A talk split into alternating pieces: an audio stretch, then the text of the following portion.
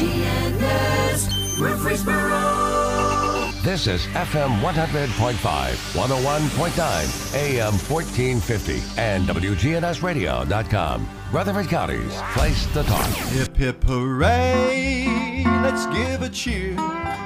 It's 9 a.m., the signal's clear. Our favorite host is in the chair. The Truman Show is on the air. It's The Truman Show with Truman Jones. A look at the politics, news, sports, and people that are shaping Rutherford County. The Truman Show is on the air. The Truman Show is on the air. Now from Adams Place on Memorial Boulevard, it's The Truman Show on News Radio WGNS. Here's Truman Jones. Mercy. Good morning, Rutherford County, and my my my heart just started working like a 16-year-old because Thomas Booker walked in and he has got a Lou Gehrig jersey on, number four. I thought I might make your day. You did make my day. He is one of my favorite ball players of all time, and he's the one, as far as I'm concerned, made baseball players look very special during the time that he played, and he had such a gracious way of relating to everybody. You don't find players like that anymore. You don't. He was unbelievable, and that speech he gave at the it, near the end of his life at Yankee Stadium, and uh, when he he talked about how blessed he was and what a great game baseball was, uh, the best ambassador ever for that sport. He had- Nobody came close to him. He had a good image, no yes, doubt he about it. did. And as far as playing ability, no one was better. No, I mean he could do it all. The greatest first baseman that ever lived. Nobody's Oh. close to him. No, I agree with you. what was his uh, a lifetime batting average of 340. 340. Uh, his RBIs were out of this world. I think he led. Yeah, I think he was all time in RBI when he retired. And Yeah. I think he led the home runs five times while he played. Even playing with Babe Ruth. Even playing with Babe Ruth. Yeah. No joke. There was a lot of competition between those two. A heck of a lot of competition. At Yeah. first, Ruth wasn't a fan of him, but later on they became really close friends. Yeah. And then when Lou, you know, got sick, he and Babe became even closer. the Yankees were almost automatic every year. They were. were. unbelievable. When you have an ownership who's committed to winning, that's what happens. Yeah. That's why these franchises today you don't really see that. Or if you do see it, it's just temporarily, you know. Yeah. They try and trade for players and then let them go at the end of the season. Do you think the competition between the Yankees and the Red Sox began back then when Ruth was bought from Boston by the Yankees? No, because the Red Sox in the 1920s were horrible. Uh, Harry Frazee, that owned the team, Mhm. he pretty much just sold all the players, most of them to the Yankees. Uh, but the Red Sox of the 1920s were nothing. Even the 1930s really weren't much. Tom Yawkey came in and bought the Red Sox in the mid 30s, and you know he acquired Lefty Grove and he acquired Joe Cronin. He requ- he acquired Jimmie Foxx Yeah. and started building up a good team in the late 30s. So I think you saw some competition there with the Red Sox. But as far as this whole rivalry that's become a thing the last 20 years, Yeah. I don't think it really started more or less maybe until when Bucky Dent hit the home run in 1978, one game wild card playoff. Yeah. I think that's when you really saw that rivalry come out. And, uh, you know, it just escalated in the late 90s when, you know, Pedro Martinez grabbed Don Zimmer and threw him on the ground, and Alex Rodriguez was exchanging some words, you know, with, I forget who it was. Might have been Pedro, but I don't think They it were speaking the same language, I presume. Probably. Yeah. Adult language, Yeah. Not good language. but it's a good rivalry, though, no doubt about it. I mean, it's probably the oldest rivalry I guess you could really say in baseball. You know, Real rivalry. Yeah. when, when you go back to 1918 and, you know, they've traded Ruth to the Yankees, but, you know, there there was a lot of players that went to the Yankees besides Ruth, but of course Ruth was one of the big ones. yeah. That Harry Frazee, he was an actor up in in uh, Boston theater, hmm and I think he was more focused on theaters than he was, you know, owning a baseball club. He probably threw the baseball underhanded, right? Probably did Yeah. every once in a while. Yeah, I, I can see that. Tell your mom and dad hey for me. I sure or I'll will. say hey. I, I sure will. I think they're listening. Are, are they? Uh, Hello, if they are. Uh, they're in what city now? They have a home in Troy, Ohio, and they have a home in Wilmington. They kind of go back and forth because of my dad's job he had. So, but it's about 45 minutes apart. Wilmington and Troy. Troy. Troy's where I grew up. hmm Oh, really? About an hour north of Cincinnati. You don't seem to have that uh, northern way of doing things. Thank God, no offense. Yeah, you, you're you're a great Southern boy. Yeah, my grandparents are all. Well, my one grandfather was from Michigan, but Ooh, he'd been down here so long, he's pretty much Southern yeah. till he passed away. So, But I had the strangest thing. Uh, do you know Andy Dement?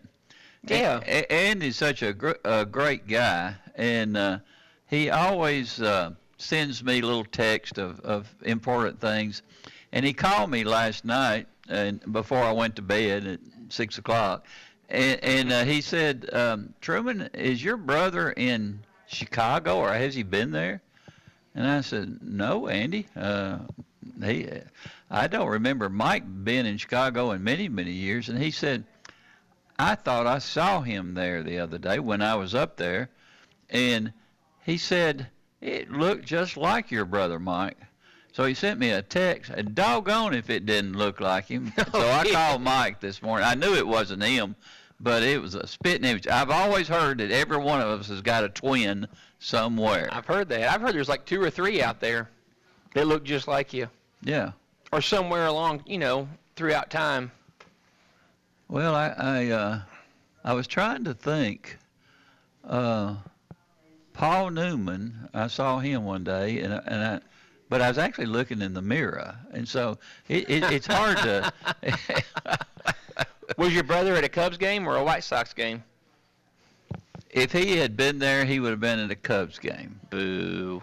But I did talk to him. I knew he hadn't been there because we've we've been together sometimes during that. But uh, it, it, it's so funny uh, that how life will kind of throw you a curve every once in a while. You don't really expect it or anything like that.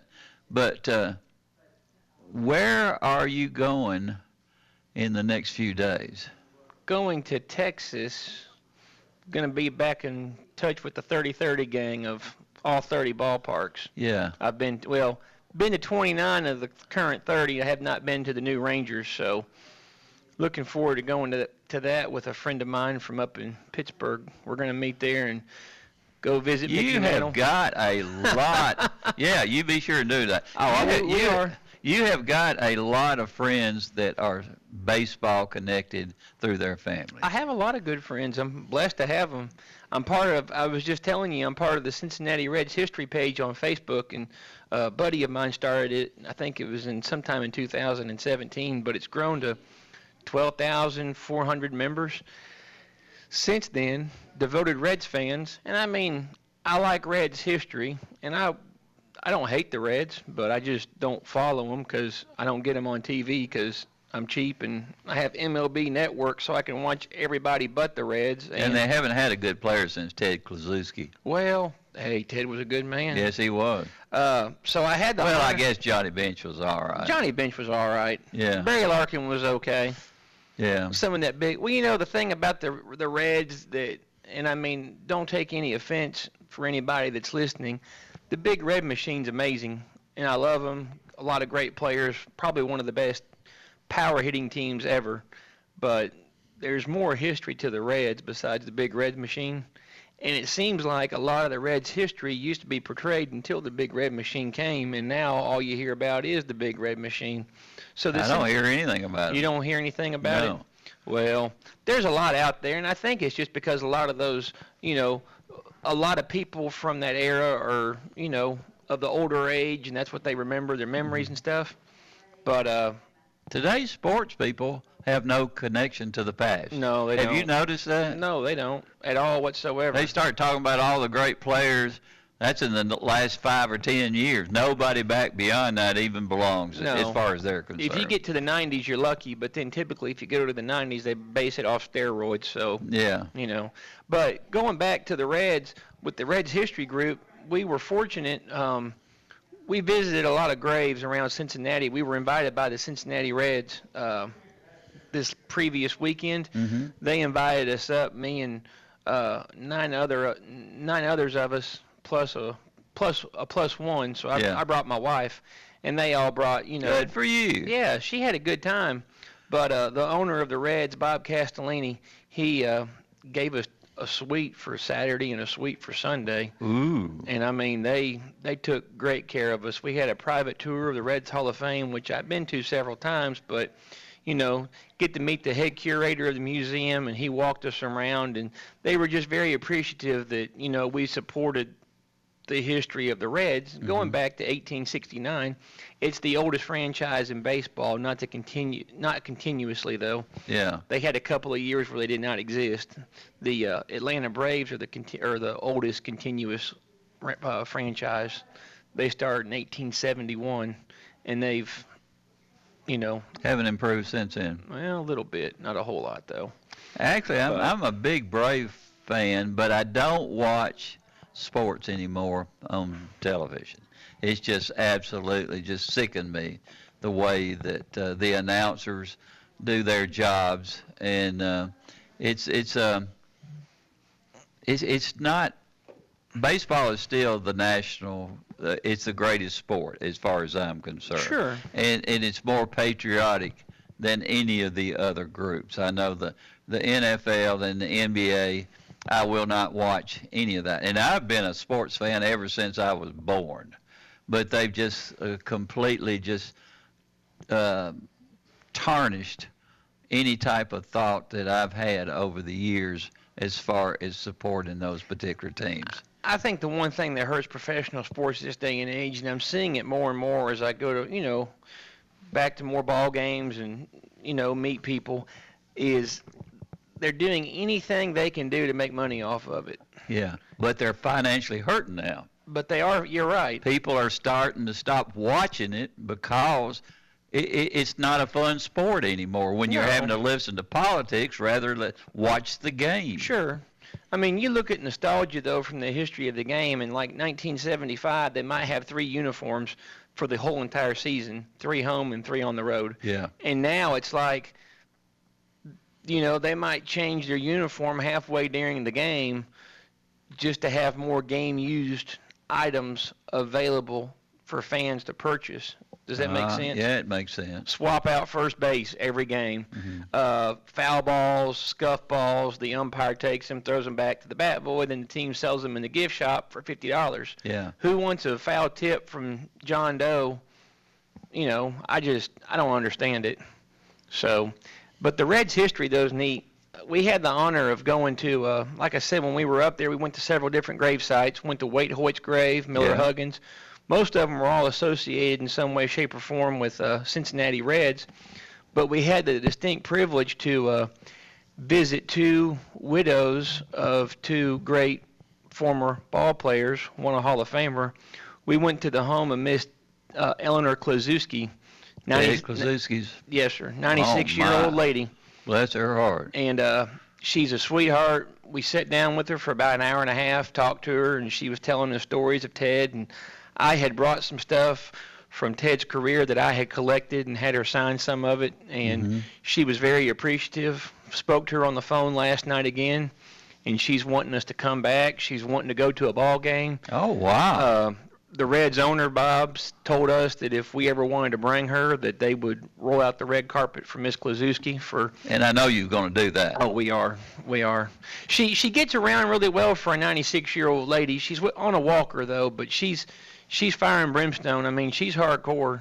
And uh, her and Ted married in 1946, Good night. and they moved to Cincinnati in 1947. Of course, he played with the Reds for 10 years till 57. Got traded to the Pirates. From the Pirates, he got traded to the Chicago White Sox in '59. Went to the World Series, the Go-Go Sox Yeah. against the Dodgers. She was there for all that, telling us about where she sat at uh, the Coliseum in uh, uh, Los Angeles during the World Series. And then, of course, Ted signed as a free agent in 1961 with the expansion Los Angeles Angels, and he hit the first two ever home runs for the franchise. Wow. So she was telling us about some of that. But her and Ted, they met, I think it was grammar school, and they were sweethearts in high school. Where where was that? They were eight miles west of Comiskey Park. I think Oh, it was my. Argo, Illinois, Uh huh. but uh, that's where she was. But once we left her, How did the White Sox and the Cubs miss him? good question. Cause he was a he was a knock. Well, I can tell you this. So Ted Kluszewski, he um, played football. He played in Muncie, Indiana, and there was there was a scout from the Reds who was in Muncie hmm and happened to see him perform. Yeah. And uh, I think they gave him a baseball tryout, and he could hit the long ball. And so they they signed him to a contract right then and there. Yeah. He looked like a football player. Very much so. But we left her and went to a couple more grave sites. Went to Eppa Rixey. He died in '63. He was the all-time uh, wins leader for left-handed pitcher until Warren Spahn passed him. Um, Now who was that? Eppa Rixey. He played on the. He played for the Philadelphia Phillies, and then I don't played. remember him. Well, you probably wouldn't. He had a doctorate degree as a pitcher. I mean, Yeah. he's a very smart fellow. Made a lot of money, you know, back in that time period of the teens and 20s with the Mhm. Great Depression and all. But uh, went to his gravesite, and um, after him went to Buck Ewing. He was the first ever. He was, I think, he was the first catcher inducted into the Hall of Fame. But he died in 1902. But he played in the 1880s. Yeah. But uh, after him, we had the distinct honor once again to go to the widow of Jim Bunning. Oh wow. Went to her Great house. pitcher. Wonderful picture. Yeah. And I was really excited to uh, meet her because they married in 1952, had nine children, had Oh. 35 grandchildren, and I forget the great grandchildren. But I think he had to sell trophies to afford Christmas. I can understand that. 35 grandkids. I mean, what do you give them? Yeah. So, no, I'm kidding about the trophies. But she invited us into her home, and her son was there. His name's David Bunning. Learned he was a federal, or he's a federal judge appointed by George Bush, uh, but he serves Eastern Kentucky. Yeah. But David and his mom, Mary, they took us down into the basement where Jim's trophy room still is. He died in 2017 from a stroke.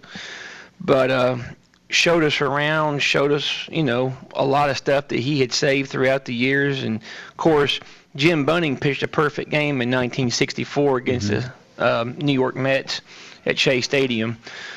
So they had several trophies and some balls that were used during the game. Um, and they were just, they were very open. They were very kind of private people, but they were very open to us, especially once they saw who we were and, you know, they could tell that we were, you know, in love with the history of the game, especially me because the other fellows I was with are more just into Reds history. Of course, I was asking her questions about them being in Detroit playing for the Tigers, the 1961 Tigers team that uh, Jim Bunning was a part of. Him Yeah. and Frank Lary were the big one-two punch for you know that team. But then, um, of course, Jim going to the the Phillies, and then you know Philadelphia in the 1960s was an interesting place, especially with them playing at Shibe Park, the Phillies. Mm-hmm. Um, that was in the northern part of town, and it was an old industrial part of town that kind of went downhill in the 60s. So she was telling us some of those uh, uh, changes that happened with demographics, you know, in the 60s there.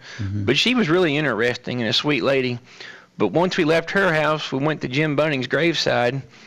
You know, paid our respects to him, which was very close. They're in Fort Thomas, Kentucky. They're just south of Cincinnati. But then when we went to the ballpark for the, the game on Saturday, the Reds owner had us a surprise. So when we got to our suite, we had Tom Browning for both games, former Reds pitcher. Yeah. And Tom Browning, he pitched a perfect game in 1988 against the Los Angeles Dodgers, who went on to sweep the Oakland Athletics, if you remember, in the World Series. Kirk Gibson hit the shot in game one off Eckersley. Yeah, I can still see him limping around the, the, the paths after he hit that home run in right field. moving his arm up and down. Yeah, yeah. So Tom Browning's an interesting fella, super nice. Uh, I think again he was impressed with us because he wasn't having to sit there and tell some dumb story. He was, you know, talking about certain ball players, certain pitches he would throw to ball players.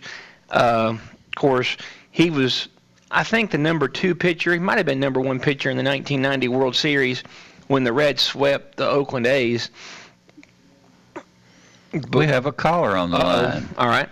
Caller, welcome aboard with Thomas Booker. Thomas, we think those great uniforms All Star game. They looked real good, didn't they? Not really a fan. Don't, don't you? Don't, don't you? Don't you want to wear that big St. Louis cross your cross your chest, big STL on the side, and that looks so good? They, I, I want to wear one of those when, when, when I go to uh, when I go to the ball game. It, it looks so good. About like about like the Braves when they when in pajamas. Or, or Lord. pajamas. I was surprised they did that. Yeah, I, I was surprised they did too. I don't know why they can't just wear their regular uniforms. I don't really understand that. But uh, I do want to ask you too. I, I don't know how big a. I don't know. I know. I don't know. You, you, you said you said you've been to the Pirates ballpark before. I just want to tell you. I don't know if you knew this or not. You know the Carays. They've had several generations through uh, baseball. Harry Caray and Skip, and now Chip. Well, I, I think his uh, it's his grandson or somebody is doing a double A baseball in Huntsville. Do you know that? No, I did not. I, I think I think his name is uh, Josh Caray. I believe he's doing. Josh the Caray. They used to have the Huntsville Stars there years ago. They left town. I heard they didn't want to build them a stadium, but they've got a team there now. It's called the Rocket City Trash Pandas. That's what their nickname is. And they play in Huntsville over there. They play in Huntsville over at the Double A, a minor league, and I believe he's uh, I believe he's he's the uh, he's their uh, uh, voice of the voice of the uh, voice of the team. I, uh, you can look it up on online, but I believe that's right. I believe he's related to the related to uh, uh, Ch- uh, uh, uh, Chip Caray somewhere. I don't know if he's his son or grandson or how many generations that is now of uh, of um, of uh, doing a do, doing a ball game. But I, I'm a big Cubs fan. They went on their long losing streak. At they lost that no hitter, so I don't know if they're going to be sellers or not. I'm hoping they uh, I'm hoping they don't mortgage their future. And I hope they I- can, uh, you know, stay, stay, stay relevant here of season. They're not going to win the division or anything. But The the rumor on the street is they're going to trade Kris Bryant. Yeah, that's what I've heard. I, I, I wouldn't be surprised if they try to get rid of him before he becomes a free agent. I think Rizzo's going to be a Cub for life myself. I hope he is, but uh, I hope they don't get rid of Bryant, but I think they will. And, and Baez, I don't know if they're going to keep him. So uh, it's just uh, they've got a lot of decisions to make, and that losing streak really hurt them. I thought if they'd have played better, they might have a chance, but that losing streak just killed them. They couldn't do anything. Well, then. And of course, they I- of course they scored six last night in the ninth and beat the Cardinals. So who knows? But uh, I enjoy the show. Enjoy when you talk baseball, guys. I appreciate it. Thank you. Yes, sir. It's good talking to you, buddy. I tell you, I was up in uh, oh, Yeah, it's okay. I was up in uh, Pittsburgh earlier this year and saw them play the Cubs, and the Cubs swept them. So maybe I should go to more Cubs games. Seems like whenever I go to a Cubs game, they always win. But you know, I was kind of surprised. The Reds here recently, they've they've had a horrible time since coming Yeah. back from the All Star game. They lost four in a row and then won last night. But the Mets, they can't even seem to win either. So, and they're both, you know, Reds are second, I think, in the National League in the Central, and Mets are first in the East. But who knows? It's just part of the game. But back to Tom Browning. Mm-hmm. Very interesting fellow, very open, just kind as could be. Of course, he sat there. He was telling us how he threw a screwball. He was telling us, you know, how they prepared it. Because, you know, back in the day, the National League didn't really ever see the American League, you know, hitters, maybe spring training. Yeah. But he was telling us how the Reds prepared for the World Series in 1990. They had sent scouts to Oakland about two weeks out from the World Series, and they were starting to get the idea of what, you know, Mark McGwire, Terry Steinbach, Canseco, Carney Lansford, what they could and couldn't hit. Yeah. And uh, studying some of the pitchers, Bob Welch, Dave Stewart, Eric Plunk, a bunch of those fellas. So it was just, you know, it was neat. It was it was awesome. But it was cool thinking about the fact that so I've got Tom Browning who threw a perfect game and I had just met Jim Bunning's wife, been to his house who threw Yeah. a perfect game. And I think there's been what 21 perfect games, 27 perfect games. I used. One in the World Series. I'm sorry, One in the World Series. Mr. Don Larsen, Yes. and he just died what two years ago, Yeah. What was that? 56. 56. Yeah. Against the them bums. Yeah. But it's just I don't know. I, I, the history, like I said, I know you are not a fan of current day, which I'm not really either, because I didn't even watch the game when I was in Cincinnati. I sat there and talked to you know my friends and Yeah. talked to Tom Browning, and you know again it's the history. I just like to read a book and kind of paint my own picture, I guess you could say, and kind of you know come to my own conclusion on things. Yeah. I, I like uh, players today that remind me of the the 40s and the 50s. Mm-hmm. and uh, Freddie Freeman for the Braves. Of course, I've been a Brave fr- uh, fan ever since they came in, I agree. and uh, uh, he seems to have the same mindset that they had years ago. He he he's always working hard to perfect his skills, and he has such a great attitude, and he's very competitive. Very. And uh, I think the other players look up to him, which makes uh, the Braves an even better team. But but oh, they've had such bad luck. Oh, Uh, Acuna- over the last two years. Acuna was the the, the horror or the the worst Yeah. with his injury. Yeah. I mean, the Braves are going to be lucky if they come out alive because, I mean, that's a big bat gone for them. And I think he might be out the rest of the year. Yeah. Now tell me about this group that you're with. Because, one? Uh, well, the the one that invited all you guys up and stayed in the suite and and uh, just eh, just had a great time. Sure. Well, it's a book on, or I'm sorry, it's a group on Facebook, and it's just called Cincinnati Reds History. And my buddy that lives just south of Cincinnati is a diehard baseball fan, but a diehard Reds fan. His name's Jeremy Scott, and he came up with the idea. And he had reached out to a friend in Columbus, and he had reached out to me about possibly helping him, you know, run this page on Facebook where there's no negativity at all. If, you, if you say something negative, you're you're removed from the group forever. We're not going to put up with it. And uh, you know, this day in history, Reds history, we post. Uh, and just special things that happen throughout Reds history, Crosley Field, Riverfront Stadium, even current stuff, you know, that happened, you know, five years ago. We, we, we post that on there. And it's just, there's a lot of Reds fans, you know, from, again, being one of the oldest franchises in baseball and going back and a lot of the success they've had throughout the years. Uh, I guess more recently looking at it, you'd say 1961, 1970, 1972, 75, 76, and 1990. But uh, just a lot of Reds fans. So it's a place Reds fans can go, not see any negativity, and learn Reds history. And what would happen if Nashville got a baseball team and would it be very difficult for them to actually have a team because you know it's going to hurt Atlanta and you know it's going to hurt Cincinnati and maybe St. Louis. So uh, would they be welcomed in to um, play Major League Baseball? I think if a Major League Baseball team came to Nashville, I think it would be a lot like the Titans. Look at how when the Titans moved here, or the Oilers from Houston, you know, it was kind of the same demographics. You, you you had a team in St. Louis, you had the Rams, you had the Bengals, and you had the Falcons in Atlanta. But the Titans have gone against the culture uh, of this area. They have. You think about it, and uh, they have lost a, a, a lot of fans over uh, some of the things that they do publicly. But well, again though, but see, I think that's NFL. But you take Major League Baseball, like what we've just been talking about with Yeah. the history of the game and the the love and everything.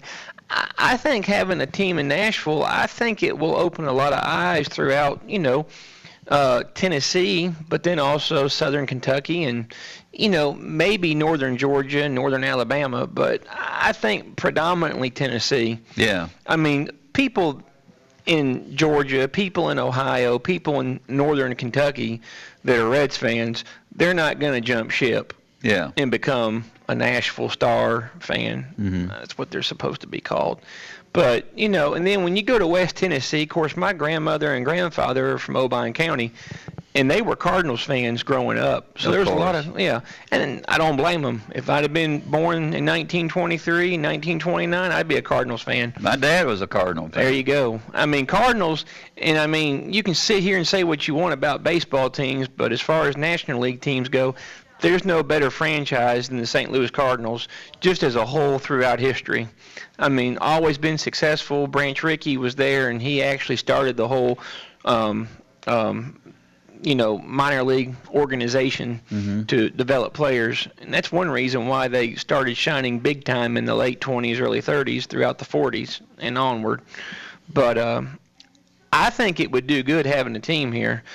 Um, Oh, I think it'd do great. In fact, uh, it would probably fill the stands better than any other team uh, in baseball. I agree, and I, I I think it really would. I mean, you've got a lot of people that live here, but then again, you've got a lot of people that that come to Nashville to visit, and I'm thinking anywhere my wife and I go and travel, whether it's Minnesota, whether it's Ohio, whether it's you know New York, anywhere, Milwaukee.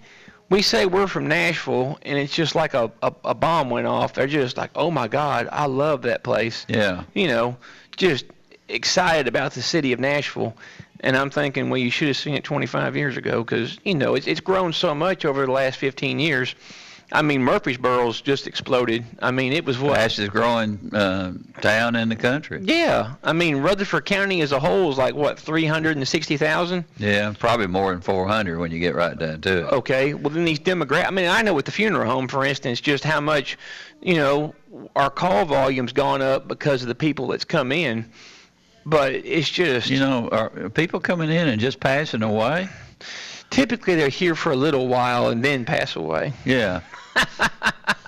I hope they get to enjoy it before they pass away. It's a beautiful place to live. Are most of the people who pass on that Woodfins takes care of, are they baseball fans? You'd be surprised. Once in a while, you you do get. You know, I've met some interesting people that are baseball fans at the funeral home. What am I going to be buried in? Wh- What, Sweat, what, what- sweatpants with a Tennessee T-shirt and a Mickey Mantle jersey. Yeah, number seven. and people say you're out of your mind. I could But- put you in number six. That was his rookie jersey number. no, no, no. I'm, I'll go back I'm to seven. saying. Yeah. But Let, let's take a quick break. All right, You want buddy. to? We'll be back with Thomas Booker. What do you? what do you? From NHC's Adams Place, home of premier senior living on Memorial Boulevard. It's The Truman Show on News Radio WGNS, FM 100.5 and 101.9, AM 1450, and streaming at WGNSradio.com.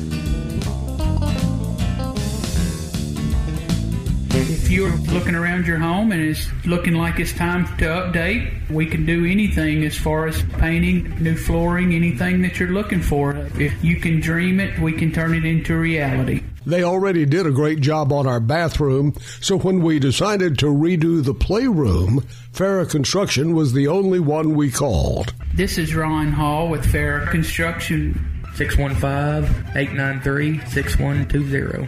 That's Fair Construction Company. Come on out to French's Shoes and Boots second annual summer bash presented by Durango Boots Friday through Sunday. French's has 15% off all Durango boots plus door prizes, giveaways, food and much more. Catch a live performance by Matt Rogers Friday 5 to 6:30 and Kimberly Kelly Saturday 1 to 2:30 at French's Summer Bash presented by Durango Boots. It makes good sense to shop at French's. French's shoes and boots. 1837 South Church Street in Murfreesboro. Hi, guys. This is Mike Vrabel, head coach of the Tennessee Titans. During these uncertain times, like you, I'm focused on keeping my family and myself safe and healthy. While many areas of our lives have been put on hold, health emergencies are still taking place. Don't wait to seek treatment for an emergency. ERs at Ascension St. Thomas hospitals are open 24 7 and have strict safety precautions in place. I'm sharing this message with all of my Middle Tennessee neighbors. Don't wait to seek treatment for an emergency. Go straight to the ER. This is Lisa Halliburton at Bell Jewelers, and we invite you in to see all the Pandora jewelry that we have in stock, and we have all the latest designs. There's a lot of new pieces for those that are traveling or celebrating special occasions. There's a charm for every memory in your life. Bell Jewelers at 821 Northwest Broad Street. We're across the street from Toots. We're open 10 to 6 during the week, 10 to 5 on Saturday, and close most Sundays. Are you looking for some good used furniture? Well, today's your lucky day. Steered Straight 2 Furniture and Thrift is now open. We're on Mercury Boulevard across the street from Dirt Cheap. Our website is steeredstraightthriftstore.org. That's S T E E R E D Straight straightthriftstore.org. We have lots of used furniture at great prices along with items for only a dollar. Come on by to our newest location where every purchase has a purpose and where every donation matters. We're on Mercury Boulevard across the street from Dirt Cheap. Now, an update from the WGNSradio.com News Center. I'm Ron Jordan. Officials are implementing a new system for tracking rape kits to help sexual assault cases from being lost. The TBI says that when the Sexual Assault Management System Victim Portal, or SAMS, is operational, victims will be able to follow their kits through the criminal justice process. The system created due to the Jim Coley Protection for Rape Survivors Act going into effect at the start of the month. TBI has a year to have the new tracking system fully in place. As the U.S. economy enters a new phase in its recovery from COVID 19, businesses are adding new positions faster than they can fill them. That is pushing wages higher, especially in the fields like leisure and hospitality that historically have some of the lowest wages for new workers. The latest data from the U.S. Census Bureau on new hires says the average monthly earnings were $3,266 in 2020, a figure that varies widely by industry, job, and location. Tweaks, changes, and adjustments are all staples of off-season programs for football teams around the country, and those teams include the NCAA Football Rules Committee, who have announced a plethora of updates to the existing rulebook ahead of the 2021 season.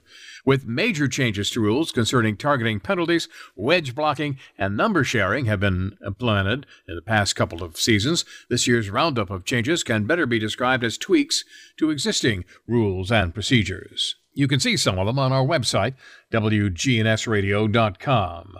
Country music icon Dolly Parton going viral after recreating her look as a bunny from a 1978 issue of Playboy. She's published photos of her giving her husband Carl Dean a copy of her original magazine cover as a birthday present while wearing the iconic bunny costume. I'm Ron Jordan reporting. News updates around the clock, when it breaks, and on demand at WGNSradio.com. We are News Radio WGNS. Hello, this is Ken Lane from Bullseye Gun and Range, inviting you to join us at our grand opening event.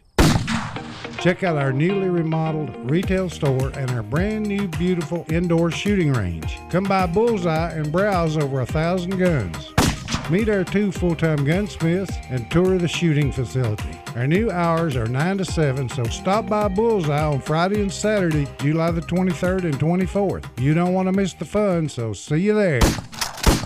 Here at Bud's Tire, we make buying Michelin tires simpler. I'm Allison Mitchell with Bud's Tire Pros. We offer a straightforward approach to service, including nationwide warranties with every purchase. Stop in today to see our full lineup of Michelin and BF Goodrich tires. For whatever you drive, Michelin and BF Goodrich have a tire to fit any need. Bud's Tire Pros, hassle free, guaranteed. We're located on East Main Street, exactly three miles from the town square, one mile past Rutherford Boulevard. Visit us online at budstireprostn.com. Listen live to WGNS Radio on our website and Alexa or Google devices. Search WGNS Radio for on demand podcasts in iTunes, Google Play, Spotify, and Stitcher. Plus, we have direct links to podcasts at WGNSradio.com. Good neighbor weather. Mostly sunny skies here this afternoon. Areas of haze at times, a high in the low 90s.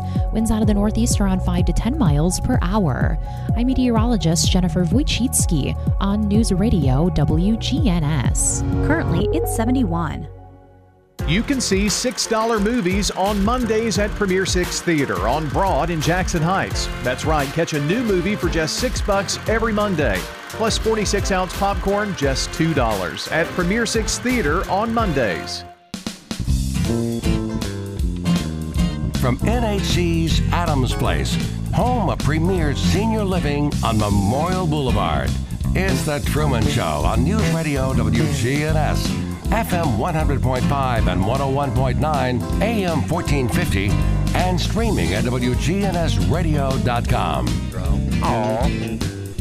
And welcome back with Thomas Booker, and we have a guest. Uh, so come, welcome aboard, whoever's calling this morning for Thomas.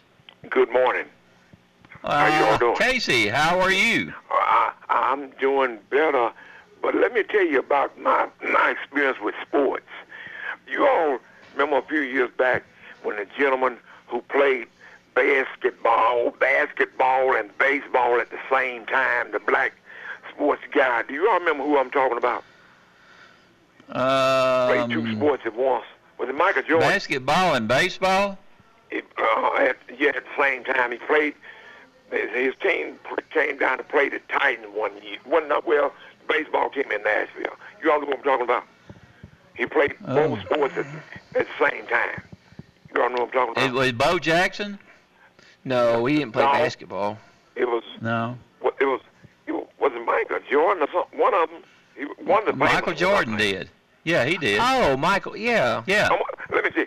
I went down Like there. '94. Yeah, but- and, uh, excuse me, and drove through the wonderful traffic of Nashville, and went, uh, like I said, went through, got in the stadium, got in there and everything, and so I said, well, I can run down Smyrna and pick my son up, because I we got a little time. Got down there, got to Smyrna, drove through wonderful traffic again that time of evening. Mm-hmm. Get back down into the Baldwin Stadium, get in there, got a, get a little seat by the dugout. Don't you know that gentleman wouldn't even come out of the dugout and wave at the kids? So you know Ah, I've been wonderful then, don't you? I I heard it was kind of bad when he was there. It was terrible. I I witnessed this. Come in, of course, he was esc- escorted. I guess that's the kind of word you use. I want to use another, but I'm gonna respect y'all today. He was escorted in by the sheriff department. You know, they we love to be seen, and they, he would not come out and wave. Uh, you know, man, I've been upset at sports ever since. And another thing, the thing about cable television, you don't notice how much it costs to put up a ball game. yes, sir. I'm not mad today. I feel so good today. Have y'all noticed sports? Are we paying these players? Oh, high dollar. it's crazy. It's, it, it, I, I thought it was just me. Well, uh, you're playing a kids game when you play those. I'm gonna take. A, I'm gonna put my guitar down and take up drinking. I heard. Yeah, I love your show, man. I'm listening. Y'all have a good day. You you Take too, care, sir. Casey. Yes, sir. I, I love Casey. He he. I love talking to him. I really do. And, and uh, I guess Casey and I go back generations, and and uh, So he has some dirt on you. uh, well, everybody's got dirt on me. Well, but I've got but, dirt on you. But, but yeah, you do. You will. At you'll be the last one to throw dirt on me. but but but there's something about a kid's game that uh, you you almost have to have that same attitude your whole life. And it, I would have loved to play baseball my whole life because I just absolutely uh, I, I I I had such a passion for it. Oh yeah. And I've played other sports, but there's something about baseball that, that represents our country more than any other sport. And uh, when, when you uh, have that fellowship with so many different guys, it, it, it's really, really, when, when you see the passion out there, uh, every once in a while you'll see a fight break out uh, Sure. over, uh, like we, we've seen so, so many, many years. But uh, it was one of those things that you always have your enemies were the other team. You didn't have enemies in society and all this other stuff that they're trying to create They now. would cuss at people. They would, you know, if someone was Polish, they call them a Polak. Yeah. I mean, they were hateful toward each other. And then what was funny is, I was reading a book the other day, and it was talking about that, what you're just talking about. Yeah. And it said that, like, Al Simmons, who was Polish, would call, uh, uh, oh gosh, what's his name? uh, Johnny Pesky with the Red Sox. Oh gosh, I remember Pesky. Well, Pesky was Polish. Yeah. Well, Simmons would scream, "You stupid Polak!" So one Polish guy is making fun of the other Polish guy. Yeah. Well, then Pesky would scream back and say, "I'm Croatian, you blankety blank." So I mean, yeah, there there was a hatred, and I guess there's probably hatred. Uh, I'd say probably through the, I don't know, 70s maybe, well maybe 60s. But it was mostly one team hating another team. Sure, exactly. It was like the the Dodgers hated the Yankees and and the Giants. hmm Well, the Giants hated the Dodgers. Yeah, but it went. Uh, I, it's so funny. Now right they're all friends. Right here at Adams Place, there's a lady in here, and she's sweet as she can be, and she likes to talk about the Dodgers when they were at Ebbets Field in Brooklyn, and she can relate to. Uh, uh, she said she loved three or four of the guys. She just fell in love with. Of course, she was very young back then. Duke Snider probably. Yeah, Duke Snider, Pee Wee Reese Pee was Wee. one of them. She she just uh, she just loved the Dodgers. Yeah, Campanella loved Campanella, and um, Gil Hodges probably. yeah. But when you're talking about those type things, it, it's um, it's a natural thing. You're right. What's going on in today's world is not. I don't. want I won't get away from that crap because that's the reason I gave up my uh, cable TV. I, I I can't stand to hear all the harshness that's uh, being exploited toward one group or another, and it just doesn't make any sense to me, and I don't like it. If it doesn't affect me, I don't let it. You know, Yeah. Try and treat everybody Yeah, but and, sports is sports. Sports is supposed to be Yeah. fun. It's like I say, they're all kids games. Football, may, you may be trying to knock each other's head off, but it's still a kids game, mean, and it goes all the way back. But basketball is. I don't watch basketball. I don't watch football, but I will still, if if. If I'm over, uh, maybe it comes on ch- what channel 17. Maybe every once in a while there'll be a baseball game. I, I'll watch it, especially i- if the Braves are in it. you should read books on baseball. I do. You do? Yeah. Oh, well, good. I didn't know. But I have just ordered a book called the the uh, Director. Do you know what that's about? A funeral director named Thomas. No, no, no, no. J. Edgar Hoover. Uh huh. And my aunt worked for J. Edgar Hoover in Washington, and I got to meet him. And I've people met are tired Hoover? Li- people are tired of listening to it, but I was so proud. I didn't know that. She told me she just passed away, and uh, she told me that all the negative things that were said about J. Edgar Hoover were untrue. She said they made all this up because he was so powerful.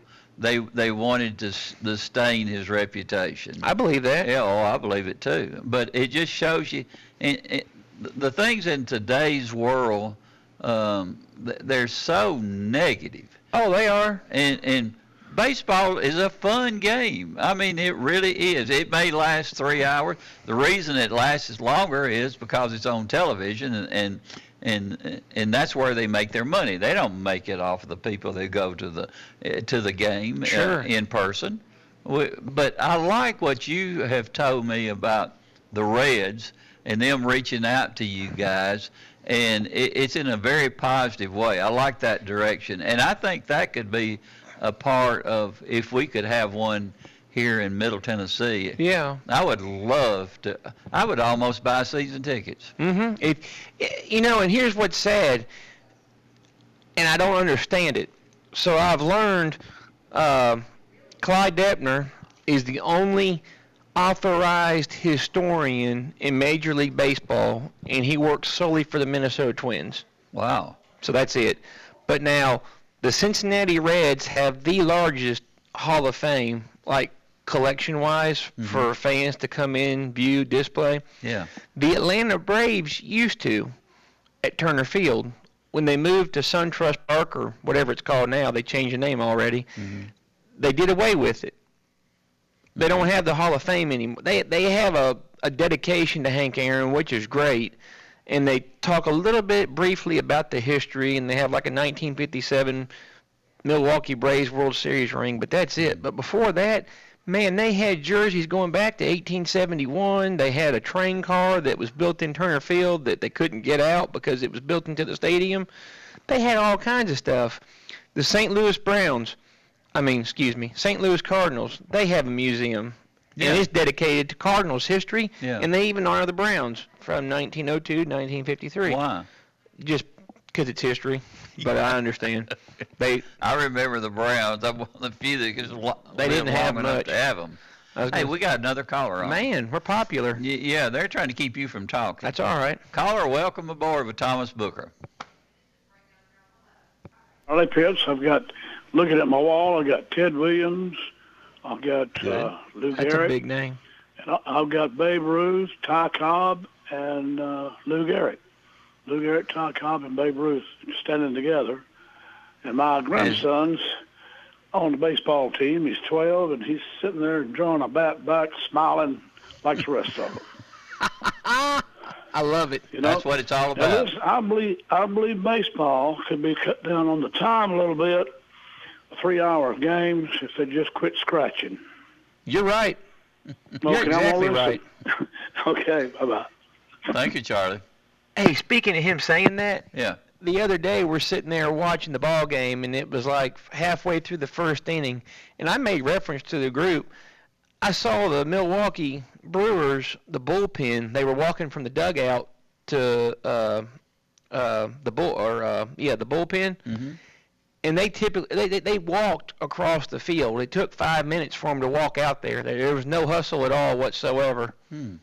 And you know what he was just talking about, trying to cut down on time and save time. Mm-hmm. They want to issue an automatic walk to first base to cut down on time, but they're going to let bozos walk out to the bullpen and not have to hustle. Were they playing a wild thing while they were walking oh, across? Oh no, no, it was the opposite. They were going to the bullpen, not from the bullpen to the mound. Yeah. But it was the whole group of, it was the whole bullpen. It was all the relief pitchers, Yeah. and they were just poking the dog, walking out there like they had all day. You know, well, you don't remember it, but I grew up in a time where the high schools had ballparks uh, that the, each one of them played in, but they didn't have bases. They have rocks that you would run to, and and the, the fence uh, they kept the cows in. That was the fence where you could hit the home run, and, and we just absolutely loved it. I mean, it, it, it it's just a simple game. Baseball is a simple game, but it it it uh, it's one of those that uh, you can enjoy all the things that are going on while you're watching it. Sure. And, and I, I I watch a lot. Of, uh, I used to watch some of the games on television, and uh, I liked the reaction of the fans.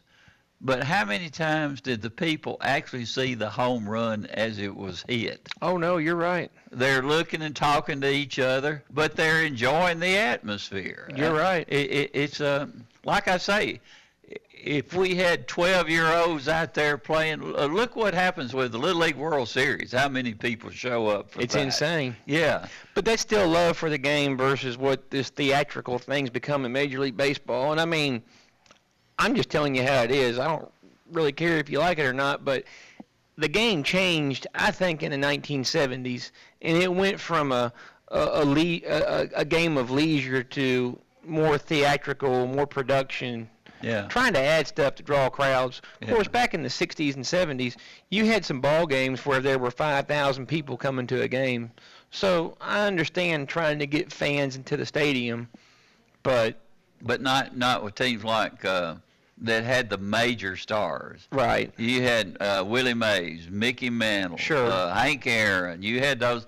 As soon as they walked on the uh, the field, uh, that's when the game started for them. Oh, sure. as, as the fans. I mean, it it was really special. But even for Willie But- Mays, but, they oh, played like you know, they still had that kid's attitude toward the game. They did. Yeah. Who who was the best uh, shortstop? Uh, uh, Whoever. Uh, yeah.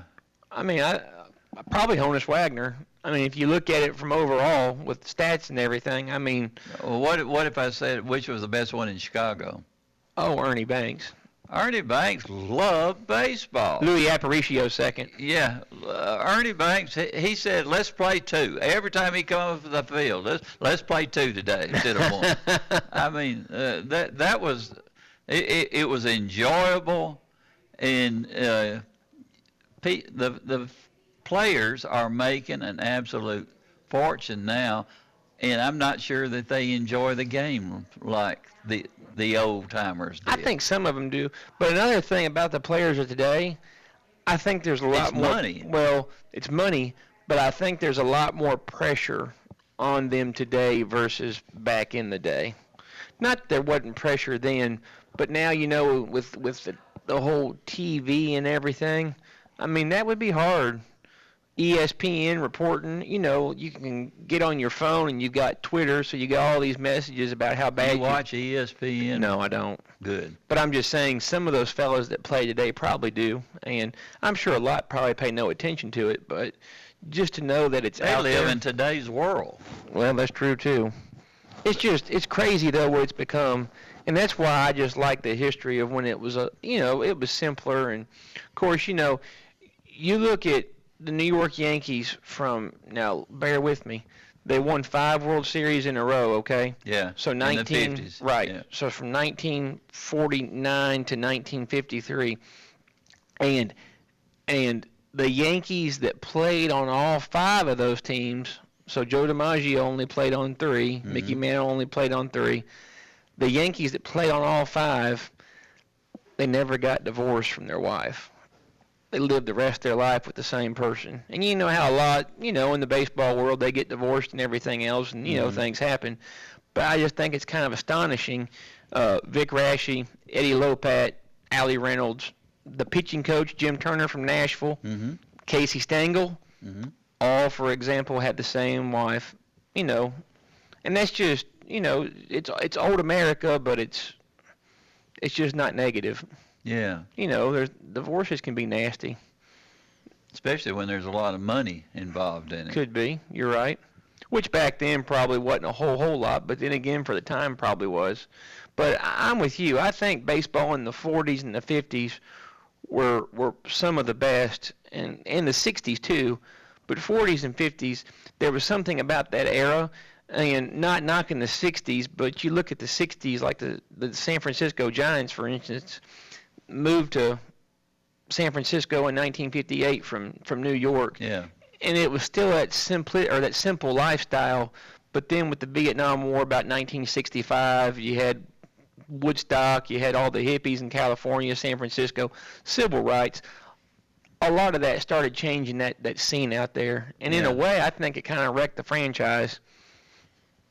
Well, uh, I mean, when, the Giants when, were. when you lo- when you move out of uh, it, the history of baseball, Mm-hmm. pretty much focused on New York at that time, as you remember. in the 40s and 50s. Yeah, because you had the, the, the Dodgers in Ebbets Field, and and uh, they were competing with the Giants in the National League, Mhm. and then the number one uh, enemy of those two, of course, was the New York Yankees.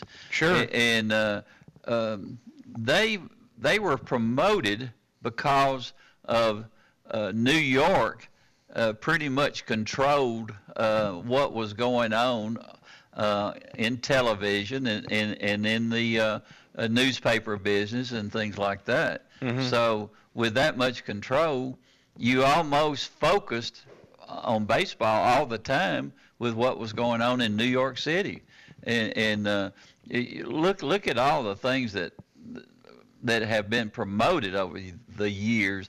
The shot heard, uh, heard round the world. Oh, yeah. We're talking about the Giants and the Dodgers w- when when that happened, and uh, it seemed like all the media focused on New York and the teams in New York. what's crazy about that, what you just said, is the fact that you've got these three teams, you've got all this media attention, you got all these fans in New York, and the Polo Grounds was not the nicest place in the world. I mean, I've studied it before. The pictures. I've been to the Short former left site, field, short right field, deep left center field. center. Yeah. But and then Ebbets Field, you know, they call it this classic palace of the world, you know, like it's the best thing ever.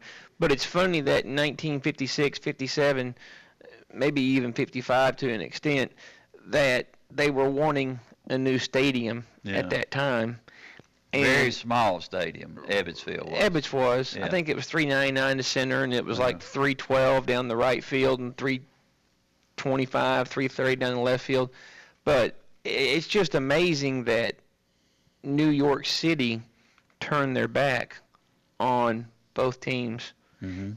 I think if they had known the city that both teams would leave, I think it would have. I think they would have done something to keep, you know, at least one of those two teams, you know, in in in New York. But, um, like I said, you had the the Dodgers. I don't know if you're aware of this, but in '56 and '57, they played. I'm thinking it was 12 games in '56 and 12 games in '57 at Roosevelt Stadium over in New Jersey, Mhm. Staten Island.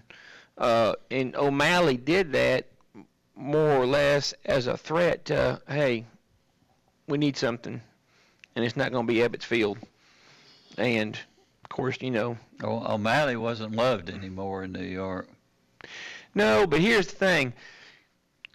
You got to look at what was given to O'Malley, and they the, the city of Los Angeles gave him. Of course, O'Malley owned L.A. Wrigley Field, Mm-hmm. but they gave him uh, Chavez Ravine, where Dodger Stadium is now, Yeah. and they built Dodger Stadium and said, "Here, move here." So, how can you say no to that? I mean, that's a lot. Yeah.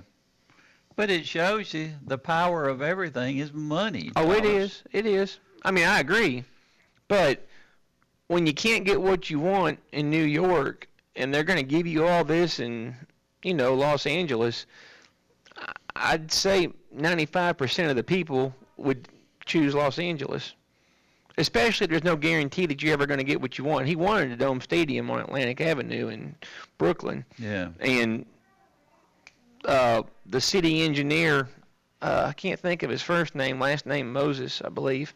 He uh, was trying to give him a site up in Queens, uh, in Flushing, which became Shea Stadium when the Mets, you know, were born in 1962, moved there in '64. But uh, you know, he wouldn't do it. So You have uh, sports. It has become an elitist attitude.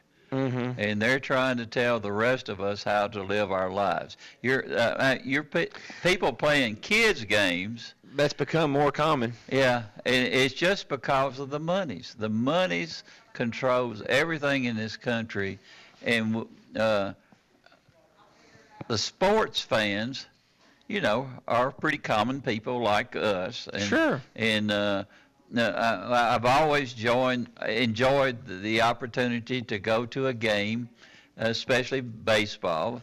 And uh, I, I, um, I was going to college games and uh, uh, football and things like that. And and uh, it's uh, it, it's tarnished my attitude to all the things that are going on in the sports industry and they don't know how to fix it. And it's going to eventually just turn people away from the game altogether because you have to be able to enjoy going there and taking your kids and your grandkids and watching the people that you've heard about all your life but now it's in your living room and, and you it, it's um, uh, everything it seems to be is concerned with the media is driving things away from the things that Oh, yeah. we used to love.